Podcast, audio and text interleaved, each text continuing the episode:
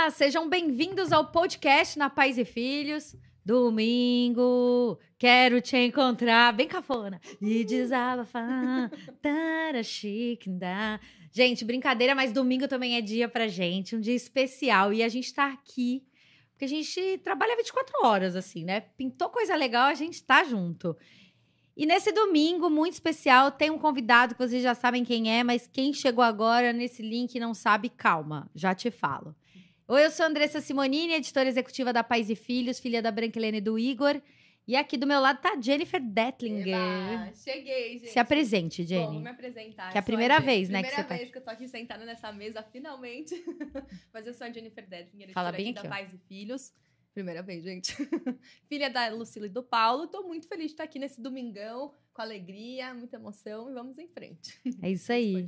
Tá bem, né? Tô bem. Jenny pegou Covid, Gente, a de- primeira passou. vez peguei Covid, tá tudo bem. Dessa da última vez que teve podcast, tava com suspeita, mas estou negativada, tá tudo certo, saúde. A gente achou que ia virar matéria na Pais É, e estatística, a pessoa consegue pegar Covid é, duas vezes em 30 dias, mas não foi dessa vez. Não foi. Tô, tô ilesa. É isso aí, gente. Então, ó, hoje acabou de começar, então, neste domingo, mais um podcast da Pais e Filhos. É, a é o quarto episódio da primeira temporada do Pode Tudo. Sejam bem-vindos. O Pode Tudo é um lugar que a gente traz convidados e histórias pra gente falar de tudo que a gente quiser. Tem pessoas que a gente já conhece bastante, tem pessoas que a gente, no Pode Tudo, dá pra conversar ainda mais e descobrir novidades da vida da, da- dela ou delas, né, dos convidados. E é importante falar que esse podcast, ele é especial na Pais e Filhos. Você pode anunciar, você mulher aí que está assistindo, que a maioria são mulheres, você tem uma marca, está empreendendo, que a gente sabe que grande parte das mulheres, depois de um ano na volta da licença maternidade, são mandadas embora. E algumas também decidem empreender, sair dos seus empregos para ter mais flexibilidade no seu tempo, na criação dos filhos. Independente de qual foi a escolha ou o que aconteceu na sua vida, você tem um pequeno e médio negócio, anuncia no Pode Tudo aqui na Pais e Filhos já, hoje. Durante a transmissão ao vivo, você pode é, anunciar via Superchat. Então é muito simples. Por 100 reais no Android e R$ 109,90 no iPhone, você vai ter uma quantidade de caracteres para falar o seu arroba, o seu nome, quais são os seus filhos, qual é a sua marca. Escreve o arroba direito dessa marca, né, Jenny? Pelo amor Imagina de Deus, fazer gente. propaganda da marca errada. É o mais importante de tudo, é o arroba. É isso aí. Você vai ter algumas outras entregas. Vai ter post no Instagram, vai ter matéria no site do seu produto ou do seu serviço. Olha que oportunidade. E juntando isso, que foi esse projeto que a gente criou, Pode Tudo, essa primeira temporada, a gente consegue trazer nomes super legais e às vezes que tenham muito a ver com a Pais e Filhos, já são. É, é de casa, sabe? Por mais que a pandemia colocou todo mundo para dentro das suas casas, continuou dentro da nossa casa Pais e Filhos. Então, com vocês aqui hoje com a gente, Marcos Piangers. Ê, cadê o. E a Ana! Gente, que legal que os dois estão aqui. Eles são pai, é pai e mãe de Anitta e Aurora, que estão enormes. Então, é engraçado, né? Como crescem. Não param? Quando vocês chegaram na Pais e Filhos como colunista, eles são colunistas da Pais e Filhos há anos, mas acho que o Pianger chegou Eu nem lembro. em na verdade. 2016, Faz tanto É, tempo. quando o livro caiu aqui na nossa mão. Então a Anitta tinha 11 e a Aurora tinha 4 anos. Olha isso. Caramba. E elas crescem rápido. E isso, na verdade, eu acho que é o primeiro ensinamento para todo mundo que tem e não tem filho, ou quem tem filho pequeno, que é, passa realmente rápido.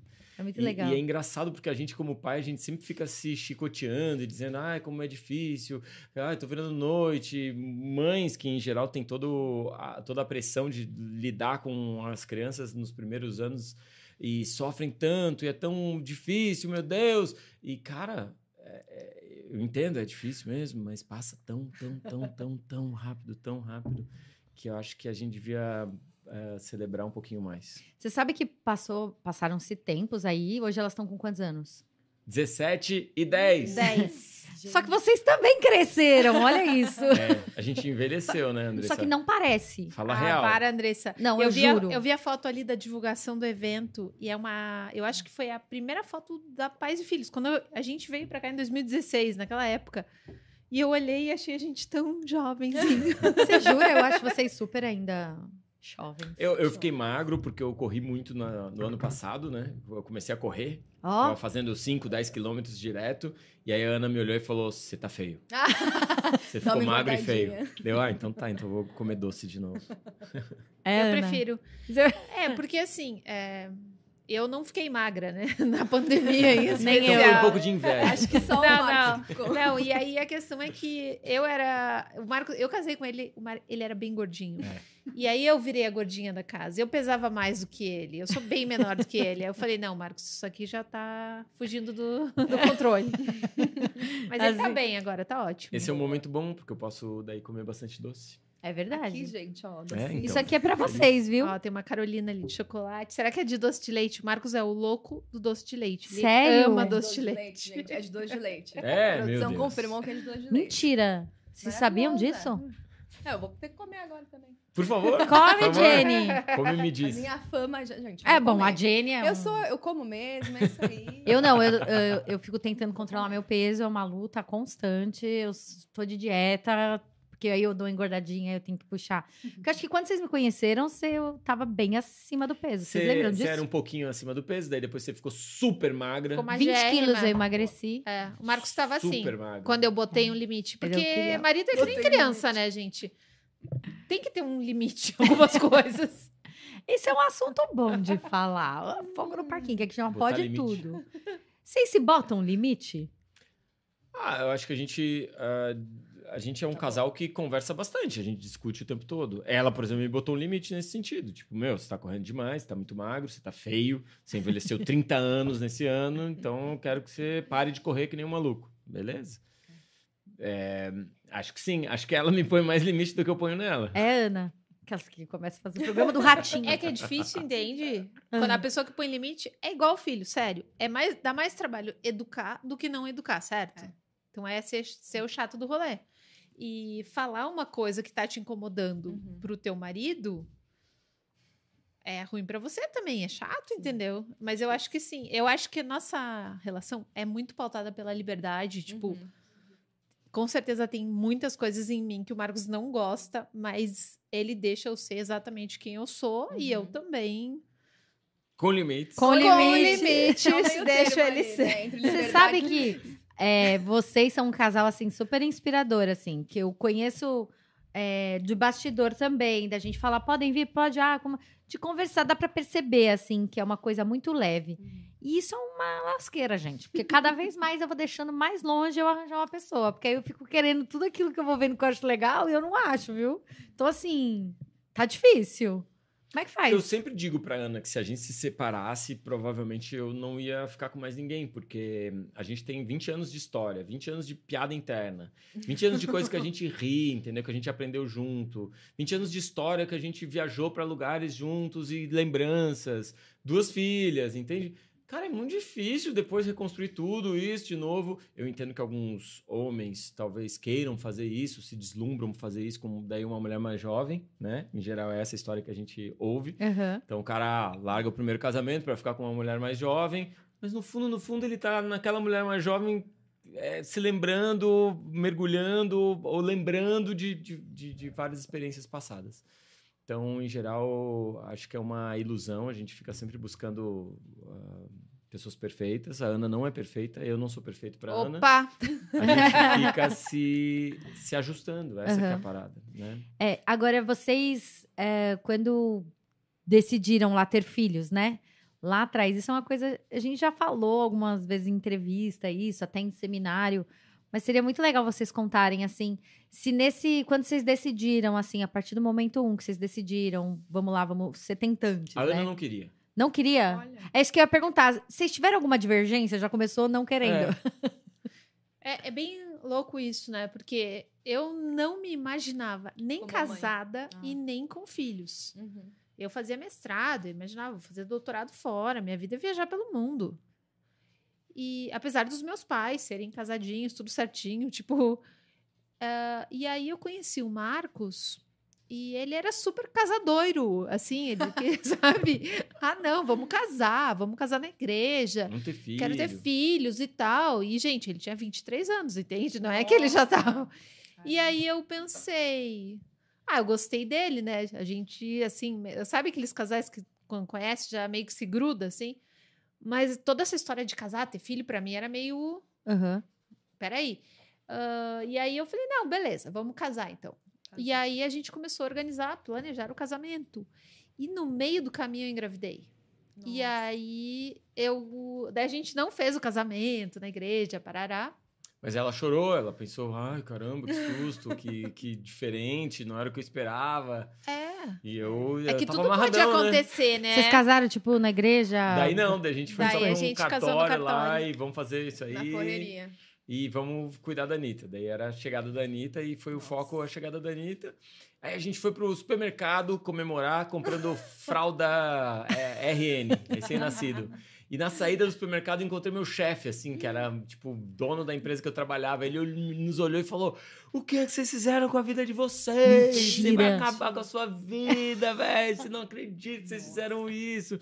E eu falei, eu amarradão, feliz, né? Eu, meu sonho era ser pai, meu sonho era ter uma casa cheia de risada, bagunça, brinquedo. Não era muito o sonho da Ana, mas eu tava feliz. Aos estar realizando. 23 anos. Deixando bem cara, claro. é Porque eu não tive pai, entendeu? Eu tenho essa criação romântica de, do que é uma família, e ainda tenho até hoje. Para mim, uma família feliz é uma família barulhenta, cheia de risada, comida, natureza, bastante gente ao redor, muito amigo, sol. Tem que ter um solzinho pegando, Aham. né? Então, Choveu, já deu problema. é, Tá Mas frio, assim, ele fica bem louco. essas idealizações que a gente tem, né, cara? Eu tenho isso bem claro, que é uma- um romantismo da minha cabeça, que eventualmente a gente não vai conseguir alcançar esse perfe- perfeccionismo, mas que em muitos momentos a gente alcançou, velho. Em muitos momentos a gente teve dias lindos, não ah, publicados em rede social, mas factualmente lindos. Tenho certeza. Românticos, maravilhosos. Temperatura amena, sol, É, Sol sem nuvens. pegando, as meninas felizes e saudáveis, a gente bem.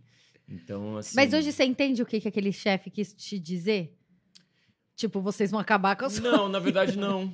Juro pra ti que eu não O entendo. que será que eu aconteceu acho ali? que é uma, um processo bem típico de uma sociedade obcecada por ah, produtividade que considera que um filho, então, é um problema. E eu demorei bastante tempo, mas hoje em dia eu entendi que os filhos não são a interrupção do trabalho importante, os filhos são um trabalho importante.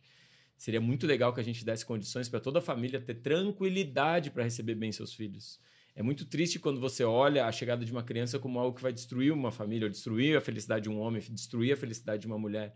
A gente, viria, a gente deveria construir uma sociedade que dá condição para essa mulher estar bem tranquila de ter um pré-natal, um parto e uma licença maternidade, se possível parental, com um homem do lado, que desse essa condição de construção de vínculo com essa criança para que essa família tivesse bem fortalecida quando essa mulher voltasse a produzir, o homem voltasse a produzir e a criança começasse a estudar. Porque a gente sabe, e essa é a vantagem de morar num país subdesenvolvido ou, ou em desenvolvimento, a gente sabe que os países que investiram na chegada das crianças, investiram em famílias, são países com famílias mais felizes, crianças menos delinquentes, gastam menos dinheiro com crime, penitenciária, Bolsa Família, que seja. Você gastou antes, velho. Você preparou antes, você deu toda a condição para essa família, o vínculo foi bem estabelecido, essa criança vai sair melhor na escola, sair melhor no trabalho, vai ser mais produtiva, mais inovadora, mais feliz, mais equilibrada, com mais amigos, vai viver mais. Então, assim, é muita vantagem da gente construir um sistema que recebe bem as crianças.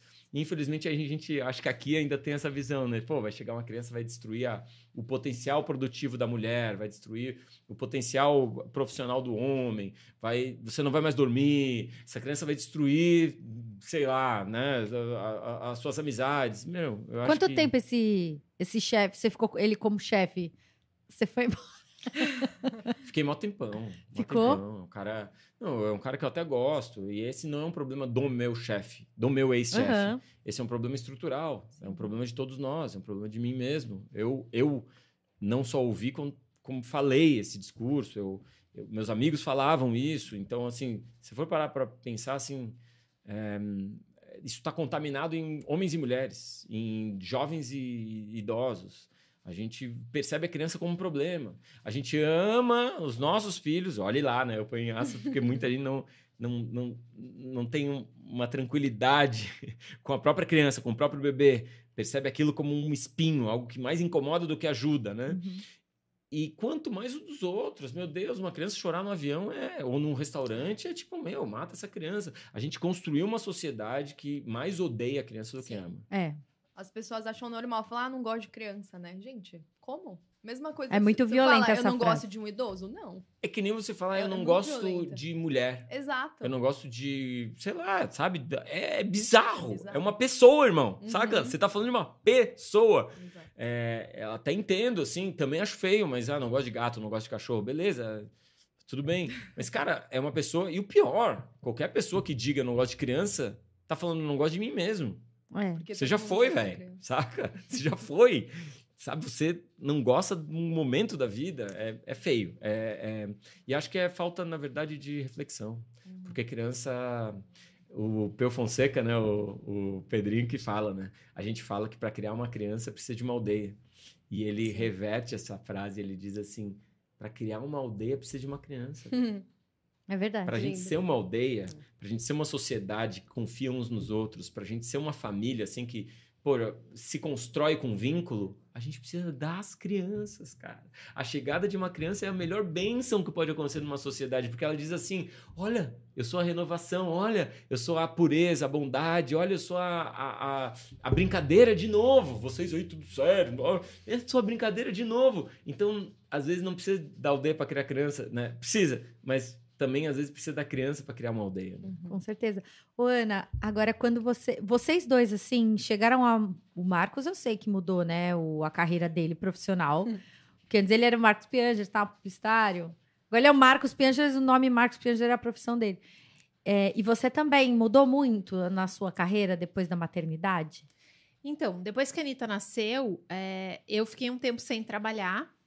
E aí, exatamente por essas questões mesmo de preconceito contra a mulher com filho no ambiente de trabalho. Porque eu tinha Uhum. passado num concurso quando eu estava grávida. É. E aí, numa universidade, e eu.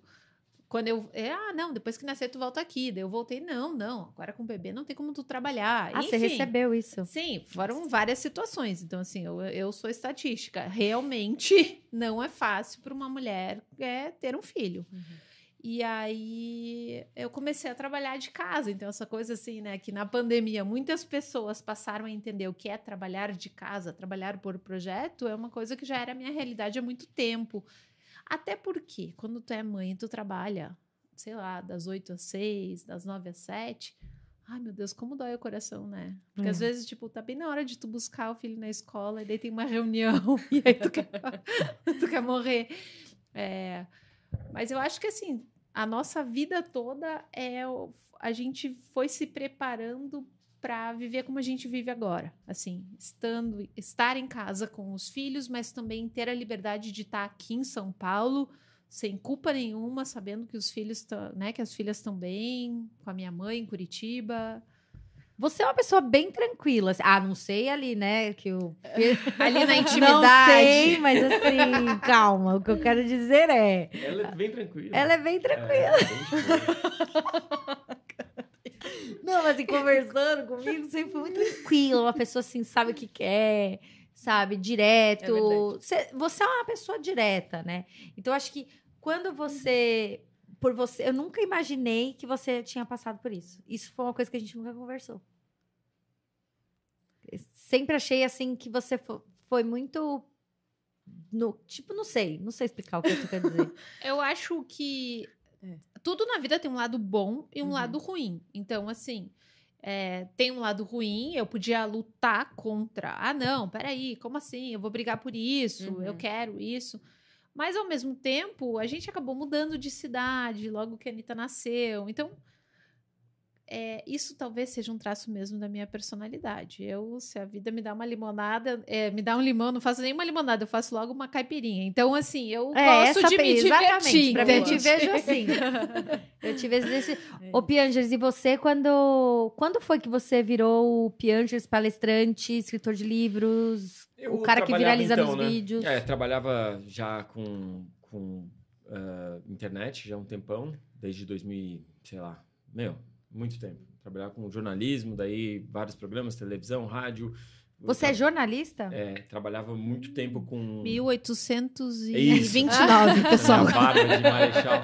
E aí, ah, lancei o livro em 2015. Naquela época eu já dava palestra, mas palestra de inovação, criatividade, Ah. em agência, em eventos.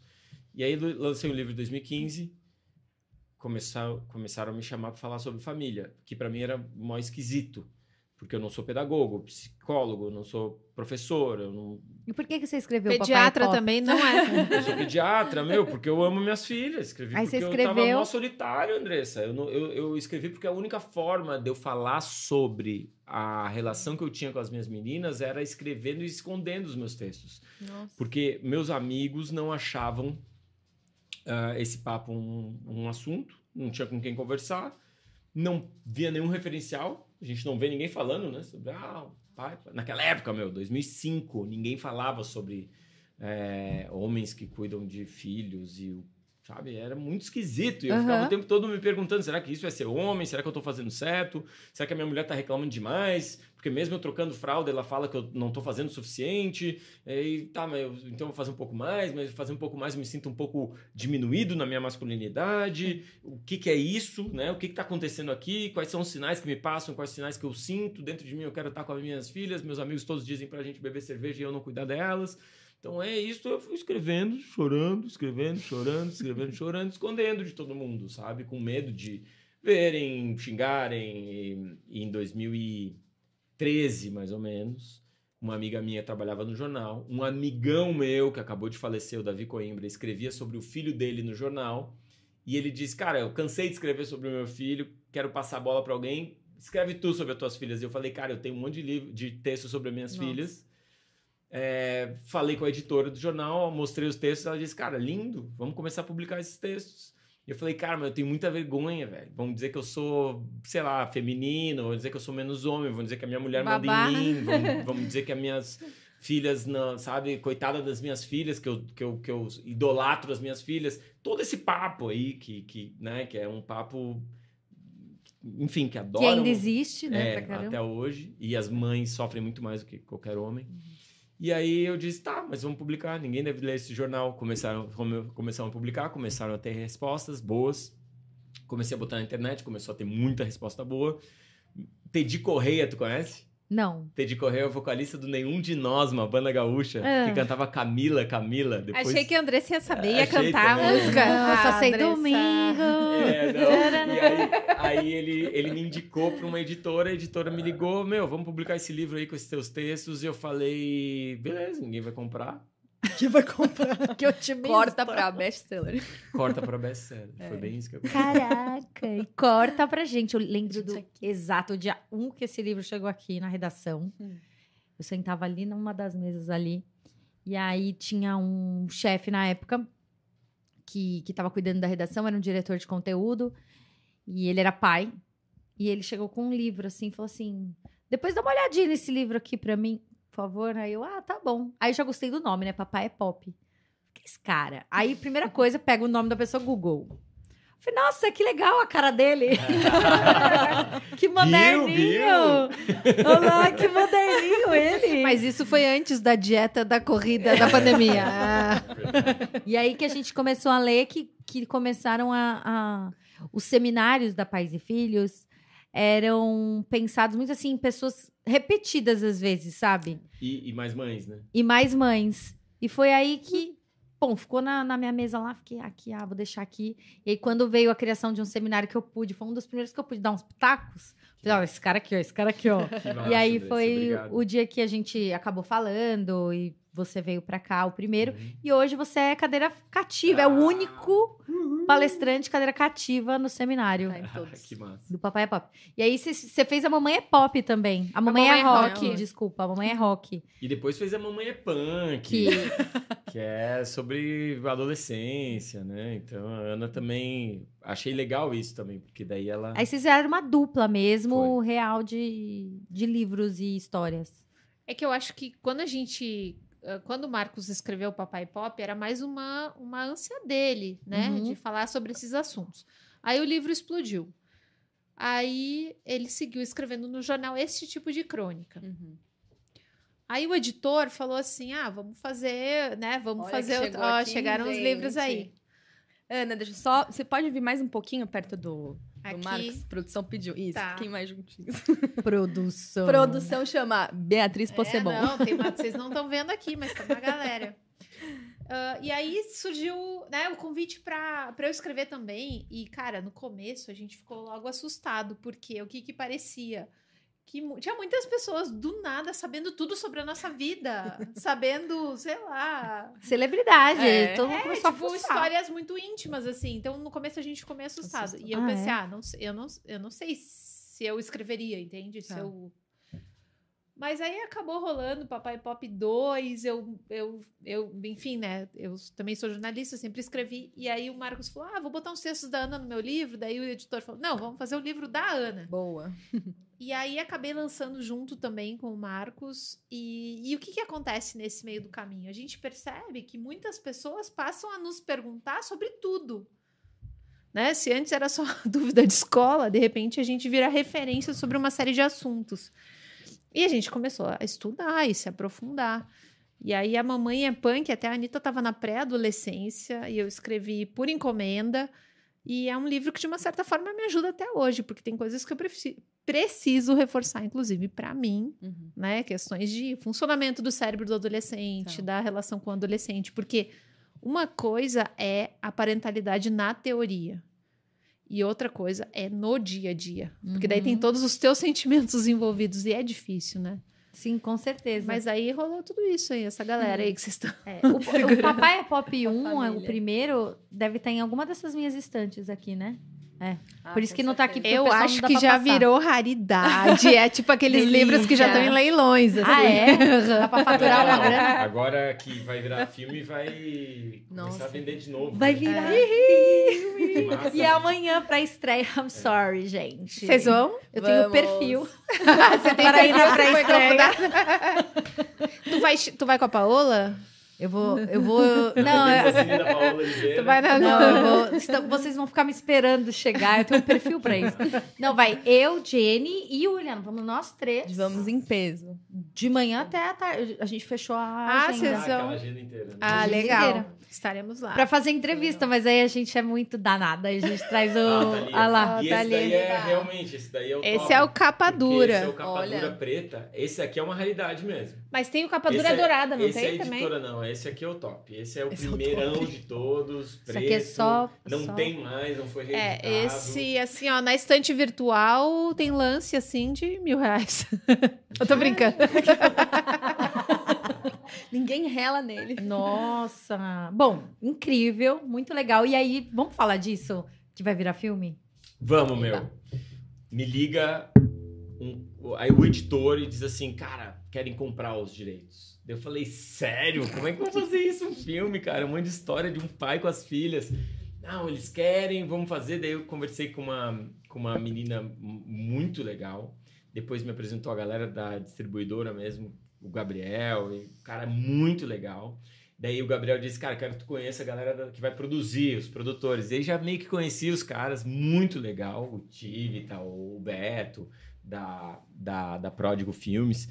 E aí foi batendo o santo um atrás do outro, e aí eles, ah, quem que vai ser o pai? Eu pensei, ah, vamos botar o Rodrigo Hilbert, né, velho? É sempre o Rodrigo Hilbert, né? Pai Praticamente perfeito. um sósia. O Igual, cara igual. queria. E os caras me falaram, Edícula. mano, vamos fazer o Lázaro. E eu, pô, que massa, velho. Aí bateu muito santo com o Lázaro. E Mas quando foi essa primeira ligação aí? Da... começou lá por 2018, o primeiro, a Porque primeira eu lembro que conversa. faz um tempo que a gente já tinha 2019, falado. a gente sentou, 2020 ia fazer o filme, teve a pandemia, É. 2021 gravaram o filme. E foram 60 dias de gravação. Ninguém pegou Covid, não choveu em nenhuma gravação externa, deu tudo certo. Eu fiz uma pequena ponta no filme, você vai assistir, jogo bola lá com o Lázaro, faço um gol. Faz um gol. Aí tem uma parte que ele pergunta assim, pô, cara, é muito difícil ter filho e tal. E eu tô do lado dele e falo, é por isso que eu não tenho filho, cara. e, e tô saindo do- das filmagens e falei, cara, que astral bom aqui da equipe. E a menina que tava lá trabalhando na, na cenografia, ela disse assim, cara, foi muito bom esses 60 dias. Era o último dia de gravação. Foi muito bom esses 60 dias. o filme tá ficando muito lindo, a equipe tá muito, tá, todo mundo tá um astral muito bom e tal. E eu falei, você acha que vai ser sucesso? Ela disse assim, pô, velho, você tá me perguntando uma coisa muito pequena. Porque fazer sucesso, vários filmes fazem. Filme de super-herói faz sucesso. Eu tô te falando que o filme ficou lindo. E tu tá me perguntando se vai fazer sucesso. Tem muito, é muito mais raro um filme lindo. Eu falei, ah, então beleza, vou ficar feliz. É, né, com um assim, lindo. desculpa, que eu faço muito sucesso, entendeu?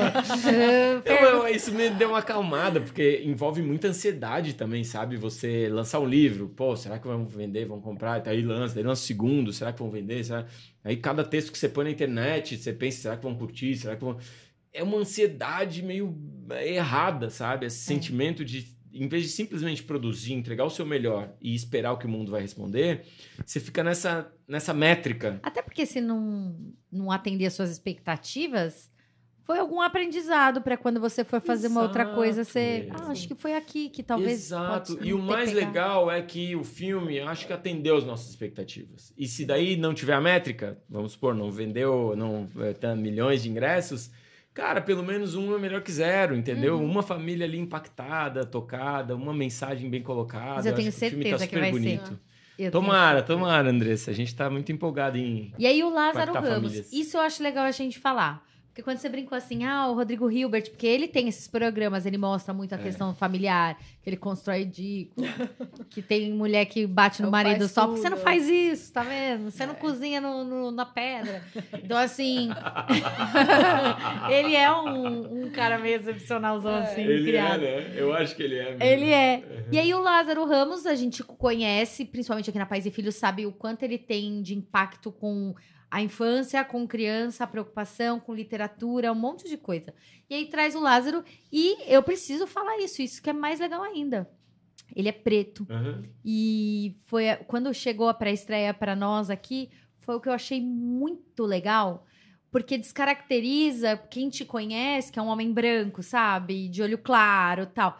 Vem a história de pai, independente se é branco, se é preto, então isso foi muito legal de poder fazer a sua história, né? Como é que Eu tô pegando meu celular aqui porque eu recebi hoje, É. meio-dia e três, a Zil Silva me mandou essa mensagem. Boa noite, Marcos. É, Boa tarde, né, Marcos? Quero aproveitar e te parabenizar. Não sei se foi a sua intenção, mas escolher o Lázaro Ramos para lhe Uhum. representar um homem negro que também tem uma linda história de família, um pai atencioso e um marido esforçado. Fiquei muito feliz quando vi. Nós, pessoas pretas, vive- viveremos em constante luta por nosso reconhecimento. E ter a sua história, ou melhor, parte da sua história representada por uma pessoa preta, nossa, sem palavras. Muito obrigado, Marcos. É isso. Cara, não fui eu, entendeu? Eu não Uhum. mereço essa, essa- esse elogio aqui. Eu respondi pra ela e tudo, Zil, obrigado, Zil. Mas, cara, eu fico muito orgulhoso, sabe? De, de colocar metade do Brasil, metade do Brasil que é apagada da, da produção cultural, ali na tela, cara. É É, isso mais aí. da metade do Brasil que é sistematicamente apagada, pô, celebrando. E o Lázaro, obviamente, não tá lá só porque ele é uma pessoa preta, é porque ele é uma pessoa preta talentosa Incrível. pra caramba, E falei, maravilhoso e e que ele- representa exatamente a mensagem. Exatamente. A gente conhece o Lázaro daqui, a gente já entrevistou ele. Uhum. justamente pela luta dele, não só antirracista, mas pela luta dele com a, com a infância. É, e foi a- quando eu abri, eu fiquei cega na hora. Eu falei, incrível. Não sabe? é incrível? Eu também, eu também achei incrível. E na também. hora foi engraçado, porque eu tava esperando. Você já tinha falado do, do filme pra mim há uns anos atrás, assim, Aham. passando, assim, ah, acho que vai rolar. Uhum. E eu tava esperando um cara parecido no seu biotipo, é e de verdade. repente, quando vem ele, eu falei, não tem pessoa mais parecida pra fazer isso Que da massa. história dele. Que massa. Né? Que lindo isso. Isso é lindo. E tem gente que, claro, no momento. O filme ele tá lá, ele é um ator mega talentoso. Em momento algum no filme se fala, sabe, sobre a questão racial. Ele é só um pai. Ele é, o- ele é, é o, é o primeiro filme do Lázaro em que ele tem pai. Olha que interessante. Primeiro filho do nossa. Lázaro em que ele tem pai. Todos os filmes ele nunca interagiu com outro ator representando o pai dele. É o primeiro, primeiro filme que Nossa, isso acontece, é o. Papai Pop. E, a- além disso, né, além dessa, dessa história, é, é, em momento algum a gente, ah, uma relação interracial, não tem isso, tá? Porque a gente está no Brasil, um Uhum. pa- o país com- a maioria pessoas pretas, o país que mais ah, trouxe, escravizou pessoas, o país que mais tarde aboliu a escravidão. São todas questões assim que a gente sabe, mas gosta de esconder. Quando eu estou trazendo essas questões, alguém pode assistir e se sentir ah, ressentido, desconfortável. Não, aí você está falando, você está trazendo muita política para a história e tal. Cara, é- esse que é o ponto. Ele tá lá para passar uma mensagem, uma mensagem real de um pai atencioso que não tinha pai, né? Que é a história do, do livro. Não, história do filme do livro, minha história. Que não tinha pai, não sabia como fazer certo, aprendeu a fazer certo, se tornou um bom pai. A cor, meu, a- a- o discurso, a, a- se você vai se sentir ressentido ou não da gente estar colocando essas questões que são questões factuais, não é da nossa cabeça, não é ideologia. Uhum. Acontece, aconteceu, a- continua acontecendo. Isso daí, daí é cada um com cada um. Mas, cara, o filme, pelo filme, pela, Uhum. pe- pela história, pela mensagem de família, de fortalecimento de que um homem pode ser cuidador, a gente tá muito orgulhoso. Profundamente orgulhoso. Com tudo isso que você a tá gente falando. também. Sim. A gente tá orgulhoso de você, Que massa. de já conhecer vocês faz tempo, mas também orgulhoso de no Brasil estar fazendo um filme como esse, sabendo do livro e colocando esses atores. E agora sim, se eu fizesse um filme sobre mim, ou. Perfil! Paola Tem Oliveira! Eu tenho perfil. Eu tenho um perfil super. Cara, Paola Oliveira. Maravilhosa. E aí? Não conseguimos nenhuma atriz mais bonita, meu. A gente tentou. Eu falei lá pra galera, galera, a Paola não é o suficiente, olha pra Ana. E a galera, meu, é o que conseguimos aqui, então. Cara, sabe que o que é muito louco? É óbvio, né? Que, enfim, eu fico lisonjeada por ela me representar, porque ela é linda, maravilhosa. Mas eu já assisti o filme três vezes. Olha. Uma em casa, uma no Festival do Rio e outra num link que eles me passaram esses dias. Um link escrito Ana Emília Cardoso, assim, bem no meio do filme todo, né? Porque, enfim, o filme não pode vazar pra ninguém. É, a Paola, ela é muito boa atriz também, né? Maravilhosa. Então, assim, é- Além de ser cara, linda, né? ela ela rouba muito o filme. o filme, ele podia se chamar Mamãe é Rock, porque Pronto. é impressionante, assim, a- eu fico pensando o quanto é, é muito importante mulheres ve- assistirem uma história que é simples, que é de todo mundo, Uhum. mas eh, terem como modelo uma mulher que é amorosa, que é uma puta profissional, que é uma, uma pessoa super correta, mas que põe os pingos nos is e Uhum. cons- né, ela tem um papel muito importante ali para aquela história acabar bem. Parece que você tá falando da Ana Emília Cardoso, uma moça que eu conheço. Pior que é mulher. incrível, parece. sabe? Não, O- vocês vão o- ver, depois a gente conversa Eu não sobre isso. botei, assim, não... Uma outra coisa, a gente conversou sobre roteiro, né? Tipo, ah, galera, isso aqui não, puta, isso aqui não pode ter, esse tipo de piada, sabe? Uma outra coisa assim, tipo, Ah, ah, isso vocês tá fizeram. fugindo, é. Legal. Mas assim, é incrível como algumas coisas que a gente não encostou, os produtores, roteiristas, diretores construíram de uma forma muito Que bom. igual a gente. A Paola, tipo, É. as coisas que ela fala, as coisas que ela faz, as amigas que no filme ela tem, são parecidas com as amigas da Ana. São as minhas amigas Sabe? todinhas. É, em um momento, a, A, a, relação com a sogra, a gente. relação com a é. sogra, com a mãe Eu do nunca do escrevi Lázaro. sobre isso, nem o E Marcos. A gente nunca Descobriram escreveu sobre isso. A gente nunca escreveu. Ana ama Eu minha choro. mãe. Minha mãe ama a Ana. Quando a, a cena com a sogra, eu choro toda E vez. tem um momento É da perfeita. Paola com a Elisa Lucinda, que é, que é isso, é a Ana e a minha mãe conversando e dizendo, pô, bicho, é- é- eu acho que eu escolhi ele só por tua causa, na real, sabe? Coisa linda que a gente nunca falou, que a gente nunca escreveu, que a gente não colocou no roteiro, mas eles colocaram e que é a real. Como Eles chegaram a passar alguns dias com vocês Não, em casa? não, isso que é o mais Não. lindo, sabe? Quando você, você escreve várias matérias aqui na Paz e Filhos. E aí você deve receber algumas cartas, mensagens, e-mails dizendo assim: só muda o endereço. É. É isso. É verdade. A, a subjetividade colocada pelo diretor, o Caíto, Uhum. ou pelo roteirista, ou o Ricardo, né? Ou pelo Lázaro mesmo, Sim. ou pela Paola. Paola indo lá e dizendo, não, que tal ela falar isso, que tal elas terem essa relação. Só muda o endereço, cara, sabe? Essa, eles, conseguiram colocar ali no filme coisas que estão na nossa vida e que a gente nunca expôs, mas que realmente é essa busca. Toda família que tem uma busca por harmonia vai esbarrar nesses dilemas todos, sabe? Com certeza. E a é gente mais tá legal. muito curioso para entender, porque realmente, para nós, né, que escrevemos os livros, Sim. que lemos os roteiros, o filme Não é a primeira versão. Teve outras, né? Eles Hum. escreveram outras histórias e optaram por essa. Mas pra nós o, o filme é cheio de surpresas e eu tô morrendo de curiosidade mim. ver como que as outras pessoas, se, se as outras pessoas também vão se relacionar tanto com aquilo. Se pra nós já foi surpreendente, né? Quer, Fabi, entrar aí? Pô, vai, Fabi, agora já apareceu, já... O que, que foi que vocês falaram assim que não podia ter? Por exemplo, aqui na Pais e Filhos, pra, quando a pessoa entra para trabalhar tal, tem um PDF que ela lê da nossa história, né? Da onde que a gente veio, para onde que a gente quer ir, né? O que, que, tá, que aconteceu em alguns momentos. E tem uma parte no PDF, por exemplo, que a gente não fala, o que a gente fala muito. Uma das coisas que a gente não fala é escrever, por exemplo, em diminutivo. A gente não fala mamãe, nem papai. É. Não, nem mamãe, a gente fala a mãe, o pai. E assim, o que, que foi uma coisa que vocês falaram assim? Isso jamais pode ter. Ah, eu sempre. ah, E, cara, não é onda feminista, porque isso é, veio de fábrica já. O Marcos me conhece há quase três décadas.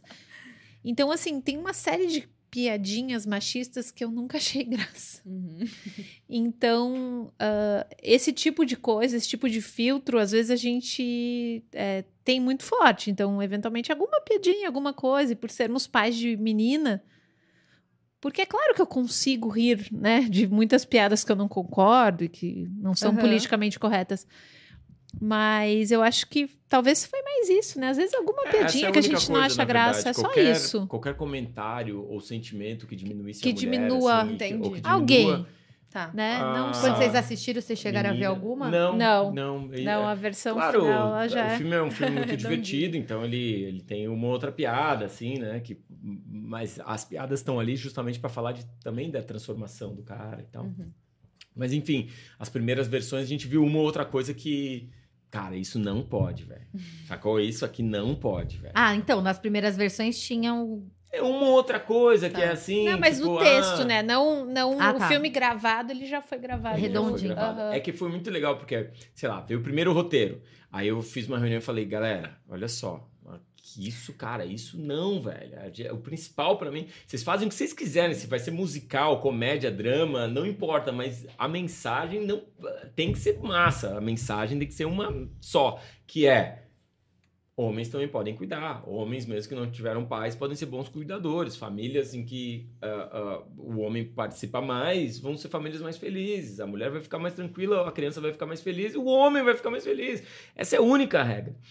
Beleza. Ah, não, beleza. Cara, daí a produtora contratou uma galera, umas meninas, pra serem, tipo, pra dizerem assim, quando que estão vacilando e tal, porque o roteirista é homem. E, e aí veio uma galera consultoria, assim, de dizer, não, pô, não vacila nessa, né, meu? Não vacila nessa. E, cara, daí foi legal pra caramba. Daí a- a- o roteiro foi sendo, sabe, organizado, Foi assim, pra, surgindo. pra mensagem Você ser. chegou a ter medo, assim, de desapegar da sua história? Tipo, ai, muitos anos de emoção e bagagem da família de vocês, entregar, assim, na mão dos roteiristas, o que pode acontecer de desapegar, Muito, assim? né? muito. Mas a questão é que eu sempre falei, porque olha só, eu acho que tem dois caminhos aí, né? Que é um cheio de ego, quer dizer Uhum. assim, não, peraí, cara, eu escrevi, eu quero participar, eu quero fazer todas as reuniões. E outro que é dizer assim, tá, vamos ver pra quem que a gente tá entregando. São pessoas legais? São. Então, fecha o olho e deixa, velho. e foi o que eu fiz. Porque são pessoas super legais, são pais, são apaixonados, acreditam nas mesmas coisas que eu. O, o, o, o Chesco, o Beto, o Gabriel, o Lázaro, todos eles acreditam na mesma coisa, meu. Que família é uma coisa linda. Todos eles acreditam nisso. Todos eles, sabe, são apaixonados pelos filhos, pelos pais. Todos eles acham que esse filme pode impactar famílias positivamente. Aí eu fechei o olho e disse, tá, então agora vai, velho. E claro que dá Só medo, vai. dá muito medo deles mexerem. Ah, então agora você, tipo, é é assim, assado. Cara, no final, de novo, você Deu vê o certo. filme e diz assim, mano, eu não faria melhor. Se eu tivesse participado do processo, eu, eu teria estragado. E o mais legal que você tá falando, eu tô aqui, gente, eu vou ficar. Ansiosa. Meus amigos vão virar coisa de cinema. gente, vamos Que continuar massa, amigo, né? pelo amor de Deus. Agora que vai ficar bom. Agora todo mundo vai ter perfil. Não, e aí, sabe o que eu tava pensando? Que vai estar nos cinemas. Amanhã a gente da Pais e Filhos vai assistir a pré-estreia. E o, e o legal é que a ansiedade é tanta que eu já olhei no roteiro falando: primeiro é o filme. Pelo amor de Deus, não vai me colocar. Pra fazer perguntas depois, É, depois de ver. Vai porque eu preciso ver esse filme logo, que eu tô Entendi. numa agonia. Só que aí eu fiquei assim, ah, vai pro cinema, show, legal. Mas eu vejo muito esse filme, tem um impacto muito grande Streaming. nele. No stream, mas também em canal aberto. Tipo, imagina a Massa. Globo passando, Exatamente. tipo, ses- não Sessão da Tarde, porque Sessão da Tarde é, é filme mais velho. É aquele... Só a favor, tela quente. Isso, Isso. tela quente. Existe ainda tela Corujão. Corujão não, corujão. Mas não é tela quente. O Total. quanto você acha que esse filme pode impactar? Porque o livro, a gente sabe, assim, ele é Uhum. best-seller, mas se você for olhar quantas pessoas tem no Brasil e Super quantas concordo. leram o livro. Agora, ele virando filme, o quanto você acha que pode impactar e o que, que pode ser benéfico? Assim? Eu acho que tem duas coisas, né? É- é, uma coisa é, é virar um filme que é um filme só para impactar. E aí pode afastar justamente as pessoas que deveriam ser impactadas. Outra coisa é ser um filme legal e divertido que eventualmente a galera vai assistir e ao assistir vai dizer: Caraca, que tapa na cara, irmão. Gostei, é isso aí. Pão, alô, filho, desculpa, pô, mãe, vamos se reconectar. Sabe que o filme, ele ia ser classificado como comédia. Olha. Assim, depois de pronto. Porque tem, vocês vão ver, tem muitas cenas muito engraçadas, assim. Tem personagens... Tem o Leandro Ramos, né? É, Um choque de cultura, né? Nossa, Ah, e a é Dada. Coelho, que é né, a melhor amiga da Paola. Então, Gente. assim, as cenas com os amigos são muito hilárias, assim, são zilhões de memes prontos. então, o filme ele tem essa comicidade que qualquer pessoa vai ver e vai gostar. É impossível tu ver o filme e falar. "Ai, Que horror, não tem, entende? Mas ele tem uma mensagem muito bonita que permeia. Então, acho que se todo mundo vê o filme, Sim. é, Por exemplo, o Paulo Gustavo. Vai né, gerar uma que, coisa boa. Infelizmente É. não tá mais com a gente. Os filmes dele são, é, são comédia pura, porque ele era um ator e comediante muito forte, né? Que a gente amava de paixão. Mas todo o filme dele eu choro, que nem louca, entendo a mensagem depois. E se tenho certeza que qualquer pessoa na família que descobriu ou que foi revelado ali que alguém tinha é, era homossexual ou enfim tinha um outro tipo de orientação deu uma aliviada só Também por acho. causa de um filme assim eu tenho certeza não é só um filme tem muito trabalho por, por trás então eu acredito muito nessa pegada também né Eu acho que esse é o papel da arte, né? Uhum. É mostrar de alguma forma que não é impositiva que o mundo é maior do que a gente enxerga, né? é é muito legal ficou até em silêncio Um minuto de silêncio. Eu li esses dias, né, que a arte tem esse papel de aliviar os oprimidos e oprimir os, os- os dominadores, assim, né, em geral. Então é isso. é, acho que, pô. Assustar, né, os dominadores. E óbvio que o Paulo Gustavo, quando a gente começou a falar do filme, era uma referência pra gente. Ah, a gente é? dizia, pô, cara, né? E a gente conversou em algumas reuniões sobre isso, sobre a- o potencial que o Lázaro tem de ser esse, esse dínamo, né? De, de, de comédia e, e- e emoção que, que o Paulo Gustavo era também. ai que legal olha é... as suas filhas já viram o filme É. A mais nova viu, adorou. A mais velha falou que Fofa. quer ver no cinema, vai deixar Ah, pra é? Porto Alegre. Gente, Nossa, eu não ia segurar a ansiedade, tranquila. Não, a Anitta é outra, Gente. outro nível. Vai ter uma pré-estreia Em em Porto Porto Alegre. Ah, E, tá. enfim, né? A gente morou muito tempo em Porto Alegre, a gente tem muitos amigos lá. E aí, durante aquela semana, eu vou passar a semana com elas lá. Então a gente tem uma agenda, e daí a gente convidou todos os nossos amigos que são E minha mãe vai, vai. testemunhas No fundo, daquelas histórias mesmo. Viveram naquela É. época da- da- que, que o filme mostra, assim, né? A gente passando mais ou menos por uma situação parecida. E aí a Anitta vai no cinema. Acho que vai ela ser. quer ver no cinema, ela Eu falou. acho que vai ser muito emocionante pra Com ela. certeza. E, e, no fundo, eh, nessa pré-estreia, dia 9 de agosto, vai a minha mãe também lá para Porto Alegre. E no fundo é uma homenagem também para minha mãe, né? Que desde o primeiro livro aqui, ó, você abre, primeira página, dedicado para. É, Sua mãe é uma aqui. pessoa muito presente em tudo que você faz, aí, É. sempre assim eu percebo. Aí abre aqui, não tá a dedicatória, É, já pensou? era num outro. Ó, para Heloísa Pianges por topar esse passeio, para Ana Emília Cardoso, Anitta e Aurora por serem anjos, e para todas as mães solteiras, onde estiverem, muito obrigado. É isso. Eu falo, já me emociono, que louco, né? Eu também fico muito e no emocionada. final, a... eu aceito um pouquinho de água. Tem a tua baba nessa? Esse daqui é meu garrafão. É a garrafa de Caramba! 2 litros, gente. e aí, no final, acho que Eu a... divido com você, Pierre. Você é de cinema, meu filho. Ó, vocês dois. Dois litros. Vocês são ator de cinema. Chique. Daqui que eu encho a sua também. A Falar tá que vocês beberam Tá, da minha eu água. Não, mas pelo menos um pouquinho, só pra... É que tem tanta intenção boa aí nessa. Não é? É. Vamos compartilhar. Então, assim, é meio que homenagem pra mãe também, sabe? Então, dia Com 9 de, de, de, de agosto, a minha mãe vai lá ver no cinema e, de alguma forma, ser homenageada. Seus seguidores no Instagram são mais mulheres ou homens? 60, 40, mais mulher. Você jura Caramba. que Mas legal. mudou muito, né? Que Porque acho que antes era muita mulher, né, Marcos? Os Não, homens foram. Não, acho que teve. Sempre foi meio a meio, É, assim. É. Na Pais e Filhos, 94% mulheres. É. Mas E é enfim, muito né? legal. E blogueiros homens de paternidade é mais mulher também. Por isso É. que eu tô te perguntando. Sim, mas eu tenho outras coisas, assim, que eu acho que na minha carreira eu trabalhei na, na rádio, que era um- uma audiência bem masculina. Eu Hum. dou muita palestra de inovação, que é, uma palestra, é um, um público bem masculino também.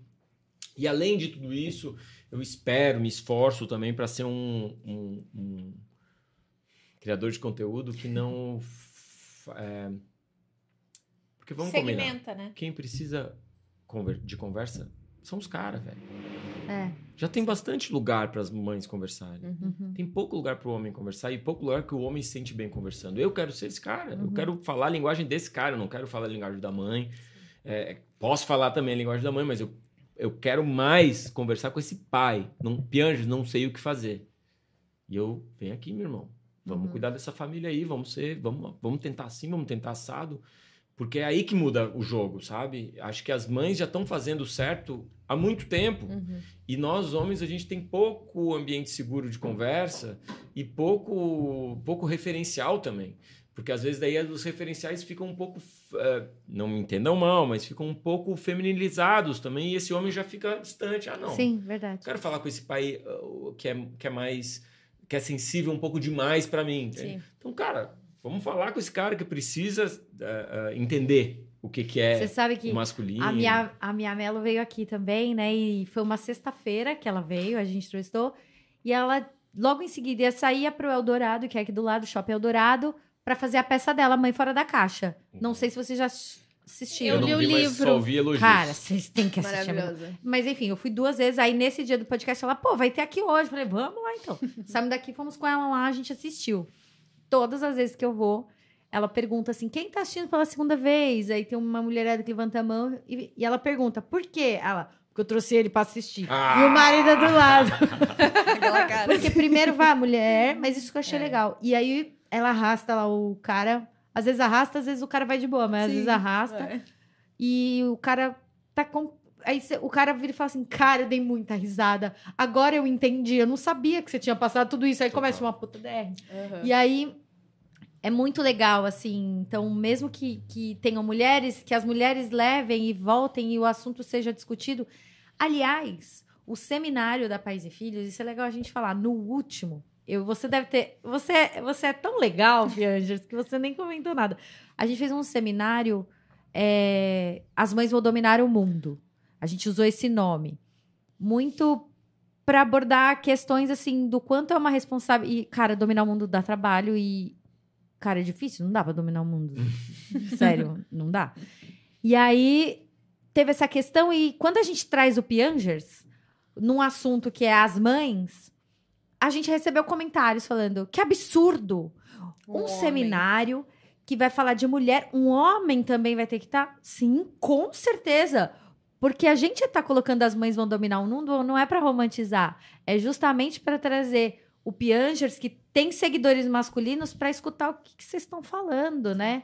Assim, eu- teve um primeiro momento que tiveram algum um grupo de mães que não entenderam essa mensagem, a gente explicou e depois rolou tudo bem. Mas você sente isso às vezes, que das próprias mulheres fala, pô, tinha que ser uma mulher que tá é falando. aquilo que eu digo, eu acho que é mais um problema de, de software do que de hardware, né? É, acho que o machismo ele tá em muitas mulheres também, né? E assim como uma mensagem positiva para as mulheres e para as famílias e, e, e para aliviar as mulheres também pode estar num hardware masculino, sabe? Aham. O que eu quero é melhorar o meu software aqui. Eu vim com esse, com essa, com esse CPU aqui, sacou? E com um software ruim. E aí eu estou atualizando esse software aqui para eu conseguir ter também uma capacidade de comunicação que melhore a vida da minha mãe, das minhas duas filhas, da minha esposa, das mulheres que eu amo. Então é muito, acho, é, equivocado quando a gente exige que só computadores da Apple falem de computadores da Apple, sabe? É. Porque o computador da Apple com software errado pode falar tudo errado para É. destruir pior, deixar pior ainda a vida de vocês, sabe? E a, a- a minha busca é deixar melhor a vida de vocês.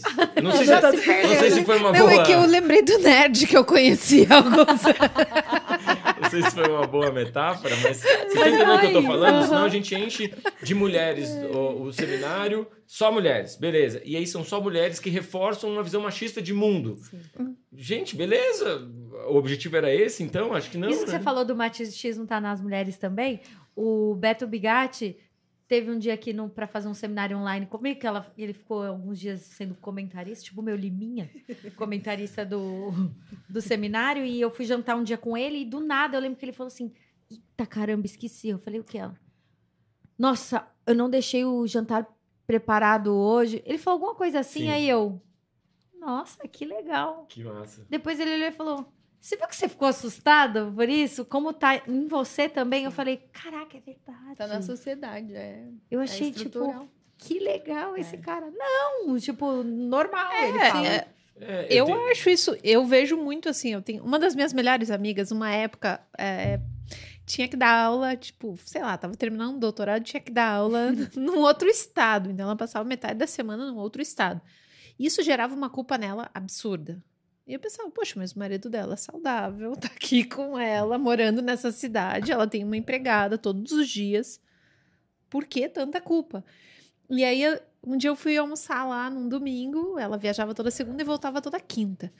E eu vi os lanchinhos separadinhos, por dia, por filho, assim, em potinhos. Eu falei, cara, não acredito que você faz isso. Para de fazer isso, porque daí teu marido vai começar a fazer e ele vai se envolver mais e as crianças vão ficar mais felizes com esse pai envolvido, entende? E não com essa mãe ausente que deixou tudo preparado. É. Isso acontece bastante até. Eu fiz um, um podcast na sexta também, que não foi aqui. Eu fui fazer. Eu sou podcast em pessoa agora. É mesmo? Eu vou também em outros. E aí tinha uma mulher mãe que falou assim: Não, eu fui viajar assim, ó. Deixei.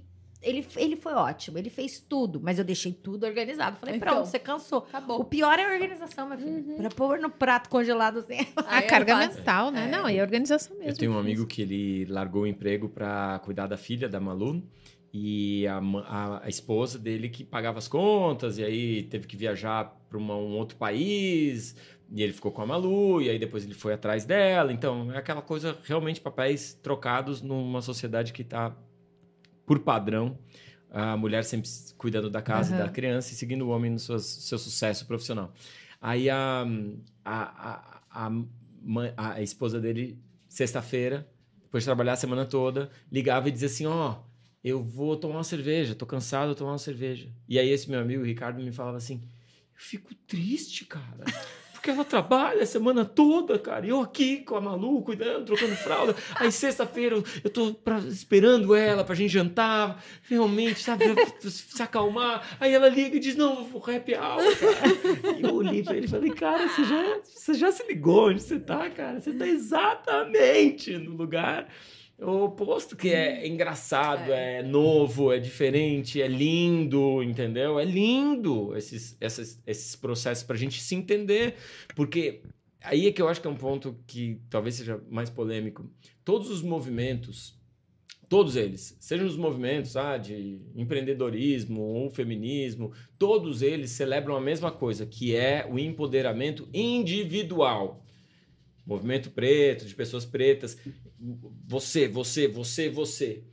E nesse processo, que é muito importante, talvez a gente tenha fragmentado o empoderamento relacional. Uhum. Quer dizer assim, como é que eu entendo o teu universo, meu? Me explica, vamos conversar. Como é que eu. Puta, também é uma prisão ser o homem heteromacho. Você também é o heteromacho porque foi, foi um monte de trauma. Seu pai te criou desse jeito, foi violento pra você, você também sofre. O outro lá que, né, o mau marido também sofre, cara. Todo mundo sofrendo. A experiência humana é uma experiência de sofrimento. Vamos acalmar em vez de brigar e dizer como que a gente pode acertar, então, velho, sabe? Então, esse é um processo processo que eu acho que é bonito quando a gente faz esse outro, esse outro caminho, quando a gente troca de papel e a gente diz, "Uh, é tão difícil. Muito bom. Sai hoje com as tuas amigas, mas amanhã eu posso? E agora a gente. A Pais e Filhos tem uma marca de 54 anos, né? Que nasceu como revista. E desde muitos anos ela tem sessões na revista, por exemplo, fixas há muito tempo. Ela muda, às vezes, o jeito de se fazer. Mas, por exemplo, tem um que chama Comida de Alma. Que começou, a gente fala, entrevistando chefes que eram pais, chefes, homens e mulheres, que eram pais ou mães. Qual que era a comida que lembrava a infância dele e tal. E aquele chefe de cozinha cozinhava, a gente ia lá, fotografava e passava a receita. Aí a gente falou, quando a gente estava pensando em quadros para o nosso podcast, falou, vamos trazer o Comida de Alma. Só que a gente pergunta pro, pros convidados quais são as comidas de alma, aquilo da infância. E a gente perguntou isso para vocês antes, que a gente fez É essa mesmo? produção. Eu já respondi? Já, pelo amor de Caramba. Deus. Não, foi, alguém inventou foi pra assim, mim. a Débora, a sua irmã, é que a Débora trabalha com a gente, a irmã do Marcos. Se ela errou, o problema é Ela é. Débora. A gente fala ela ela perguntou. Ó, o do Marcos é uma posta de tainha ou pirão de peixe, que ela falou. Pode ser? Pode ser. Não gostei se pode ser. E polenta mole pra Ana. É, Foi eu isso? gosto.